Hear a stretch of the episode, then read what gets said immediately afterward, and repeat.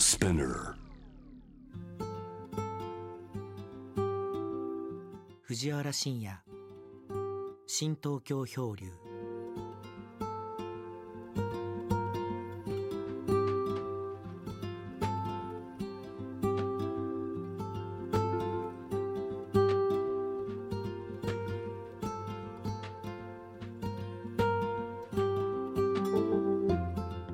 ユーラシア大陸2万キロのユーラシアというのは、えー、ヨーロッパと全アジアを含めたかなり広大な地域をユーラシアというわけで、えー、私は旅をしたロンドンからインドのニューデリーまでこれがまあ約2万キロなわけですね。2万キロを40日というふうに思ってたんだけどどうやら記憶違いで、45日間ということらしいんですね。それで45日間だと1日に360キロくらいなのかなあの換算して走らなきゃいけないのが。まあそれにしてもまあ1日に360キロ45日間延々と走り続けるというこのまあこれは走るだけの旅なわけですね。だから毎日まあ午前の6時ぐらいにスタートして、えー、途中でまあ休息だとか昼食だとか、えー、何やらかいなしてるとまあ次の土地には夕方仮にまあなんかトラブルがあった時にはまあ、えー、それ以降8時とか9時に入ってしまうというかなり過酷な旅だったわけです。ただねこの旅が行われたのは1969年で今から53年前だからもう半世紀前のことっていうのはねかなりもうえー、記憶がね随分遠ざかっててまあ先日話したようなそのパリのねあのホテルの地下の一軒だとかそういうこう強烈なことはかなりこう鮮明に覚えてんだけども例えば目の前にやってきたあの女性の顔の表情まで覚えてるんですね。ただその覚えてないことは全く記憶から飛んでいるといわばこれも半世紀前のことっていうのはまあ記憶喪失症というものの部類にね入ってるじゃないかとある部分は。でまああのパリを出て僕はあのずっと南下して、えー、イタリアにそのまま入ったと思ってたんだけどもこの旅を同じくした、えー、人に、まあ、あの探してですね確かめてみると、まあ、彼の方があの記憶が良くてですね、まあ、ドイツに行ったと。それとローマにも行っていると。この僕はねドイツとローマの記憶が全くすっぽり抜けてるんですよね。まあこの記憶っていうのは不思議なもんでえー、頭の中の海馬の壺っていうのがあってその壺に記憶っていうのはこう保存されるらしいんだけどもどうやらねこの記その海馬の壺の、まあ、入り口にはあのフィルターみたいなものがあってあまり記憶したくないものだとか興味のないものっていうのはそこでどうもどうやらせき止められるらしいんですね。まあ、仮にそれをくぐり抜けてその壺に入ったとしてもまあ長い年月のうちにこう消え消え去っていくと。だから50年間の中でその記憶の壺の中に入ってずっとこう、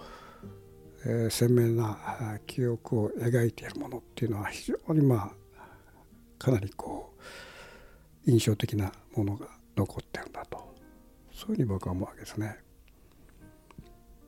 でドイツの記憶が全くないっていうのはやっぱりこれは僕はあドイツに全く興味がなかったんじゃないかと。ただ今思うに断片的にああそういえばああいうことあったなっていうのがあってですね。その記憶っていうのはほんのもう小さな記憶であるレストランに行って大きなカツこれはビーフカツかとんかつかは忘れたんだけども巨大なカツが出てきてまあこれ半分食ったらもう腹いっぱいなぐらいのね巨大なカツで。あドイツ人っていうのはでかいもん食うなと。それからその食事の後に出てきたデザートですよね。これがね、えー、透明なガラスのボウルに、えー、これもでかくてですねまあご飯ジャーンの倍ぐらいの大きなボウルの中に、えー、ねとっとしたその紫色の液体が入っててですね。それを大さじでこう食べるわけだけども。これがもう本当甘すぎてもう舌にねねととこう粘りつくような甘さでですね。僕二さじ食ってまあもうこれはツマッチだと。その記憶はまあ鮮明に残っていると。ただ周りのドイツ人がねこれペロッと食っちゃうわけよね。まあそれ見てねこのドイツ人っていうのはこのまあ、ある意味で幼児的な部分もあるなともうとにかく甘党なんですよね。あのそのシーンを見る限りにおいては。だからこのドイツの記憶ってその巨大なカツとむちゃくちゃ甘いデザート。まあそのことによってねドイツ人を判定するわけにはいかないけどもそういう記憶残ってると。それでドイツからあのイタリアの北イタリアとベニスの思いあの記憶は残ってるんだけどもドイツからイタリアに当然南下していったわけですよね。そうするとその間には当然そのアルプス山脈巨大なアルプス山脈が横たわっててその辺りね結局そのこの記憶がこう喪失した状態では何を頼りに、えー、記憶を蘇らせるべきかということでやっぱりあのこのシリーズはちゃんとした地図が必要だということで、まあ、地図があればなんか記憶が蘇るんじゃないかということで、まあ、ネットでいろいろな地図を出してですね見たんだけどやっぱりあの紙の地図が欲しいなと。それで、え紀ノ国屋にね新宿紀ノ国屋に行って、えーえー、4回だったかな地図のコーナーに行って、えー、見たんだけどもやっぱこのアナログ地図というのがかつてのようにあのたくさん揃ってないですね今はね。だから今こういうネットの時代だからこのアナログの地図を、えー、買おう買おうという人はあんまりもう少なくなってるんだろうと。まあそれでもまああるコーナーに外国の地図がまあ少量であったんですね。それであの、えー、巻物ポスター状になったものがたくさん差し込んであってそこの地域地域をずっと引き抜いてみてもやっぱり完璧にこう、え、ユーラシアをカバーするような地図が見当たらない。まあ、ということでまあしょうがないなこれはやっぱりネットでこう拾い上げてそれをつなぎで、え地図を作るしかないなと思ってたんだけども、まあ、そうこうして見てるうちにですね素晴らしい地図に出会ったんですね。でこれが日本製なんですよね。でこれ別に小文社とかそういう地図の専門の出版社じゃなくて小学館が出した「世界大地図」というこれ結構あの分厚い、えー、2センチぐらいの厚みのあるしかもこの A3 のまあ片面で A3 の大きさだから広げるとこの A3 の倍ぐらいになるんですね。でこれ広げるとまあ本当に詳細に印刷も素晴らしくて見ているだけで楽しい、まあ、こういう地図を今時まあ売ってるんだ売ってるんだなと思って感心したんだけどもおそらくこれっていうことはもう、え、かつて作ったものの復刻版じゃないかと思って奥付けを見るとこれがね違っててですね、えー、今から、えー、34年前4年前かな、えー、のに第一図になってる。だから今から4年前にねこんな素晴らしい地図アナログ地図を作ろうというのはよほどこのその出版社の編集者が情熱を燃やしたんじゃないかと。いうことでまあこれでこの一冊あればこのユーラシア大陸の記憶をねその地図を見ながら蘇らせるというまあ思いでこれ結構高くてですね1万8000定価が1万8000ぐらいだったかな。まあそれぐらいの投資はねまあしょ,、まあ、しょうがないということで買って帰って、えー、あのそれが地図を見ながら記憶をねたどったんだけども。でこのドイツからその地図を見るとずっとドイツあのアルプス山脈を越えるにはえー、その谷沿い谷沿いっつっても結構相当のアップダウンがあると思うんだけども。北ヨーロッパからイタリアに行くには、えー、4つぐらいのルートがありますね。でそのルートのどれを取ったのかちょっとそれはもうわからないんだけども、えー、そのルートを取って、えー、スイスのチューリヒからえー、イタリアのミラノ辺りまで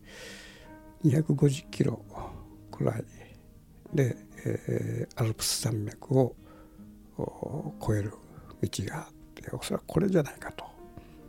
でそのアルプス山脈を越えて、えー、北イタリアに入ると。でこの北イタリアの思い出っていうかなこれはちょっと一瞬残ってるんですね。アルプスを越えて、えー、ある村に入った、まあ、あの割とそんなに大きな村じゃなくてあのそらく人口が1,000人も1,000人にもいかないような村だったんだけどもそこで休息をとって、えー、30分ぐらい。でこの旅っていうのは本当休息のね時間っていうのは非常に貴重なんですね。走り続ける旅だから。で30分の休息で、まあ、とにかくその土地をバーッと見見るという。それでブラブラしながら、えー、ちょっとあのメモのための鉛筆が欲しかったもんだからあのたまたまそこにあった、えー、よろずや、まあ、小さなスーパーみたいなのかな。そこに入って、えー、鉛筆を買ってカウンターに行くとですね色白のふっくらしたそうだ10代後半から20代ぐらいかなあの子がいて「これください」って言うとこれ鉛筆渡しただけでね 顔が真っ赤な顔になってねえっと思って。なんかこれどういうことかな？まあおそらくこれ初めて東洋人っていうものを見たのかなその子は。それってまあどういう気分でそうなんかこうそういう本当にあの白い顔が本当真っ赤になってるんですよ。で恥ずかしそうに。鉛筆を買って、えー、帰ったその記憶がねすごく鮮明に残ってて。でそれまでそのイギリスロンドンパリあたりでちょっと差別的な視線を感じててそれでそのパリのホテルの地下で北欧の少女たちの非常にこう差別のないなんかすごく気持ちのいい視線を接してそういう形で北イタリアに入ったもんだからあこの北イタリアっていうのもあんまりそういうこう人の差別のないところなんだろうなイタリアですねイタリアそのものが。というその感じを持ったんですね。それでそういうことがあって、えー、次の記憶があるのはベニスですね。まあ、これは確かにこのベニスっていうのは非常にこう、まあ、海の運河のある皆さんご存知のところでその風景の記憶がまあかなりきちんと残ってるあのベニスの水道沿いのね道をブラブラブラブラして歩いた記憶ですね。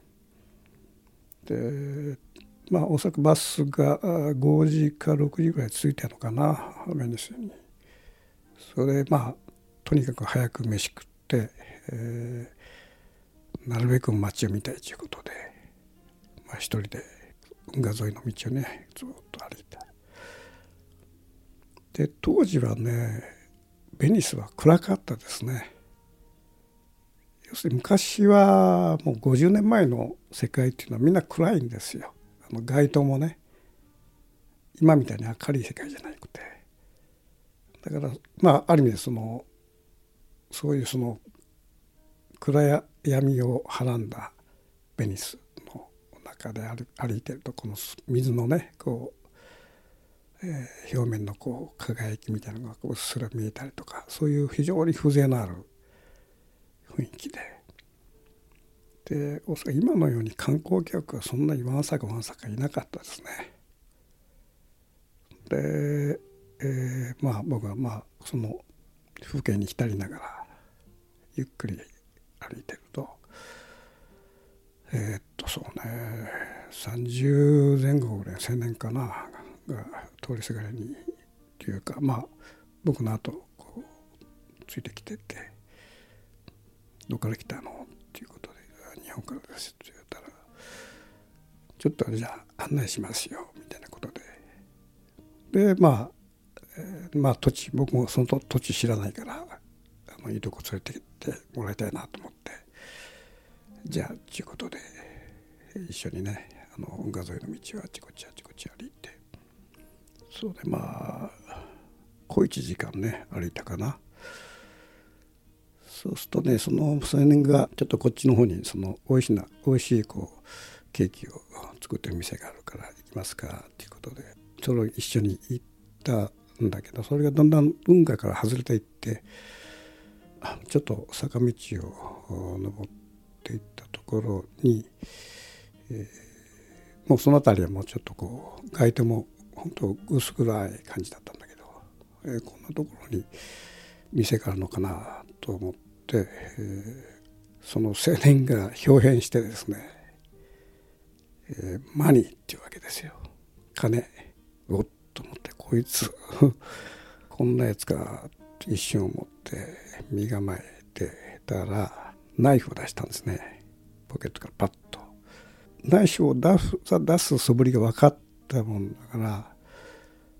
もうナイフ出した直後にあの右手でバーンとこうはたき落とした。そうするとナイフが転んで、えー、地面に落ちたんですね。まあこれはちょっと余談だけども僕は19から20歳、えー、2122ぐらいまで池袋だとか神田だとか。でそのチンピラみたいなことやってたわけですね。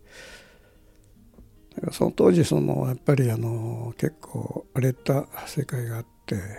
僕は19のまあ二十歳前ぐらいかなあの34人に囲まれて袋叩きにあったことがあって、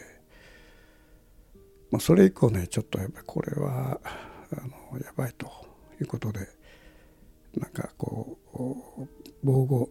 道具を持っとかなきゃいけないということでナイフを持つようになったんですね。でそれもその一発のナイフじゃなくて果物ナイフですよ。えー、こういうチンピラやってるとですね時々あの警察とすれ違うとちょっとこうポケットなんかを探られるわけですね。それでその時にまあ仮にナイフなんか出てくるとこれなんだみたいなことになるからいつもねその、えー、普通のナイフじゃなくて果物ナイフさや付きのものとそれからあのリンゴをね一緒に入れたの。でこれなんだって言うとこのリンゴを剥くために持ってますということでそういう点ね一瞬えっとこう警察のポリスの表情も変わって一瞬追及こうがこう滞っちゃうわけですね。まあ、それでまあそういう理由があるということならまあどうも追及できないみたいな形で、まあ収まるということが何回かあったんだけどもまあそのナイフを使ったことは1回だけあったですねこれはまあ別の機会に話したいと思うんだけども。ということでね多少そういう刃物には慣れてたから出す素振りした時にもう出してしまうと相手もそのしっかり持つもんだから出す素振りした時にあっと思って一瞬でバーンとこうはたき落としてそれでコロコロっと転げて、えー、ナイフナイフが地面のね石畳のように転げたんですね。それでこれはねその時の記憶っていうのがねその青年の記憶じゃなくてナイフの記憶なんですね。でそのナイフがねすごく綺麗だなというまあその時思ったんですよ。っていうのはそのまあイタリアっていうのはこのナイフこれジャックナイフだったんだけども特にあのベニスはねナイフのこう産地らしくてナイフ屋っていうのがあるんですねナイフ専門店があちこちに。それで、えー、そのナイフがねあのナイフの柄があのいわゆる重ねた、えー、板を貼り付けてその小口をこうきれいに切るとですねその重ねた板そのものが一枚一枚いろんな色をついてるからその小口をスッと切ると虹のような色にスッとなるんですねその小口だけが。その先にまああのナイフ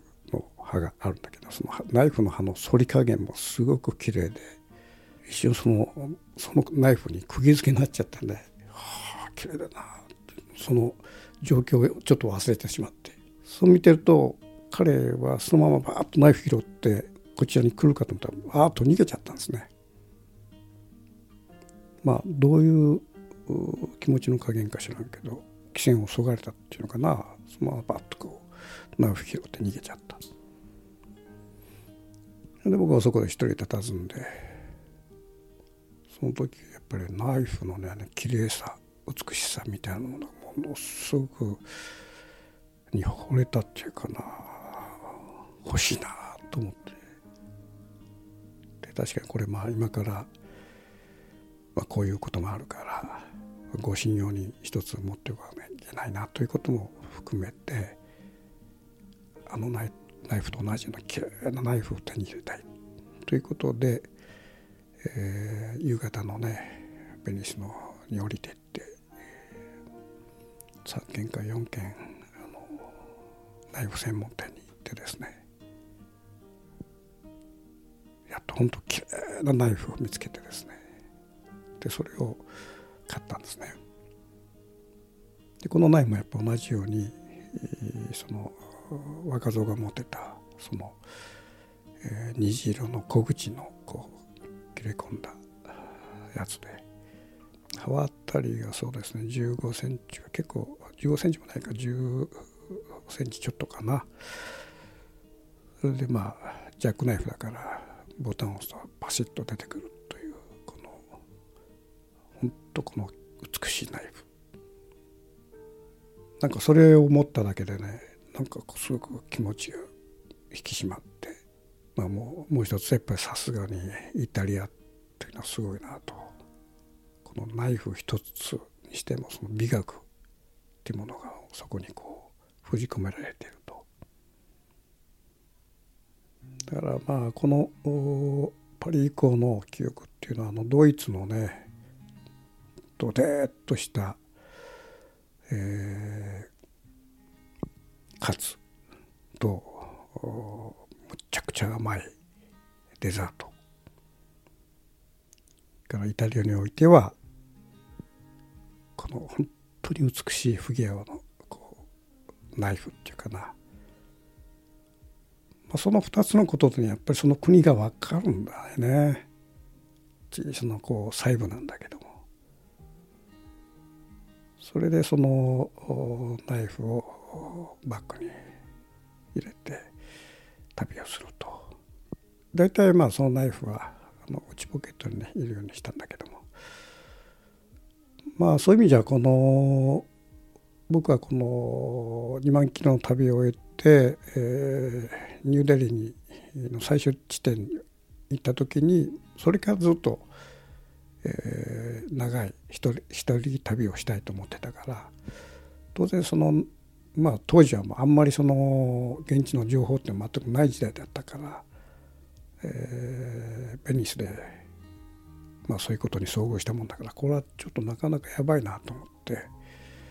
えー、ご信用に何か持たなきゃいかんっていうこともあってそのナイフ結構まあ高かったんだけど買って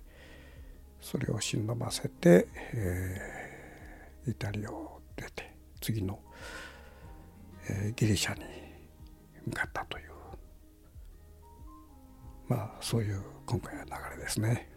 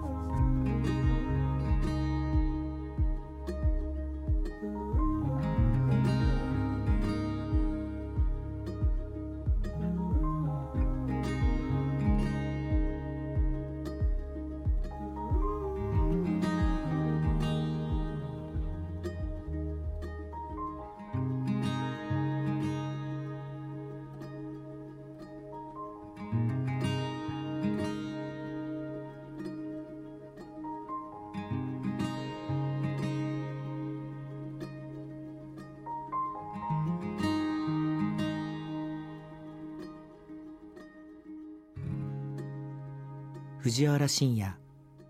新東京漂流。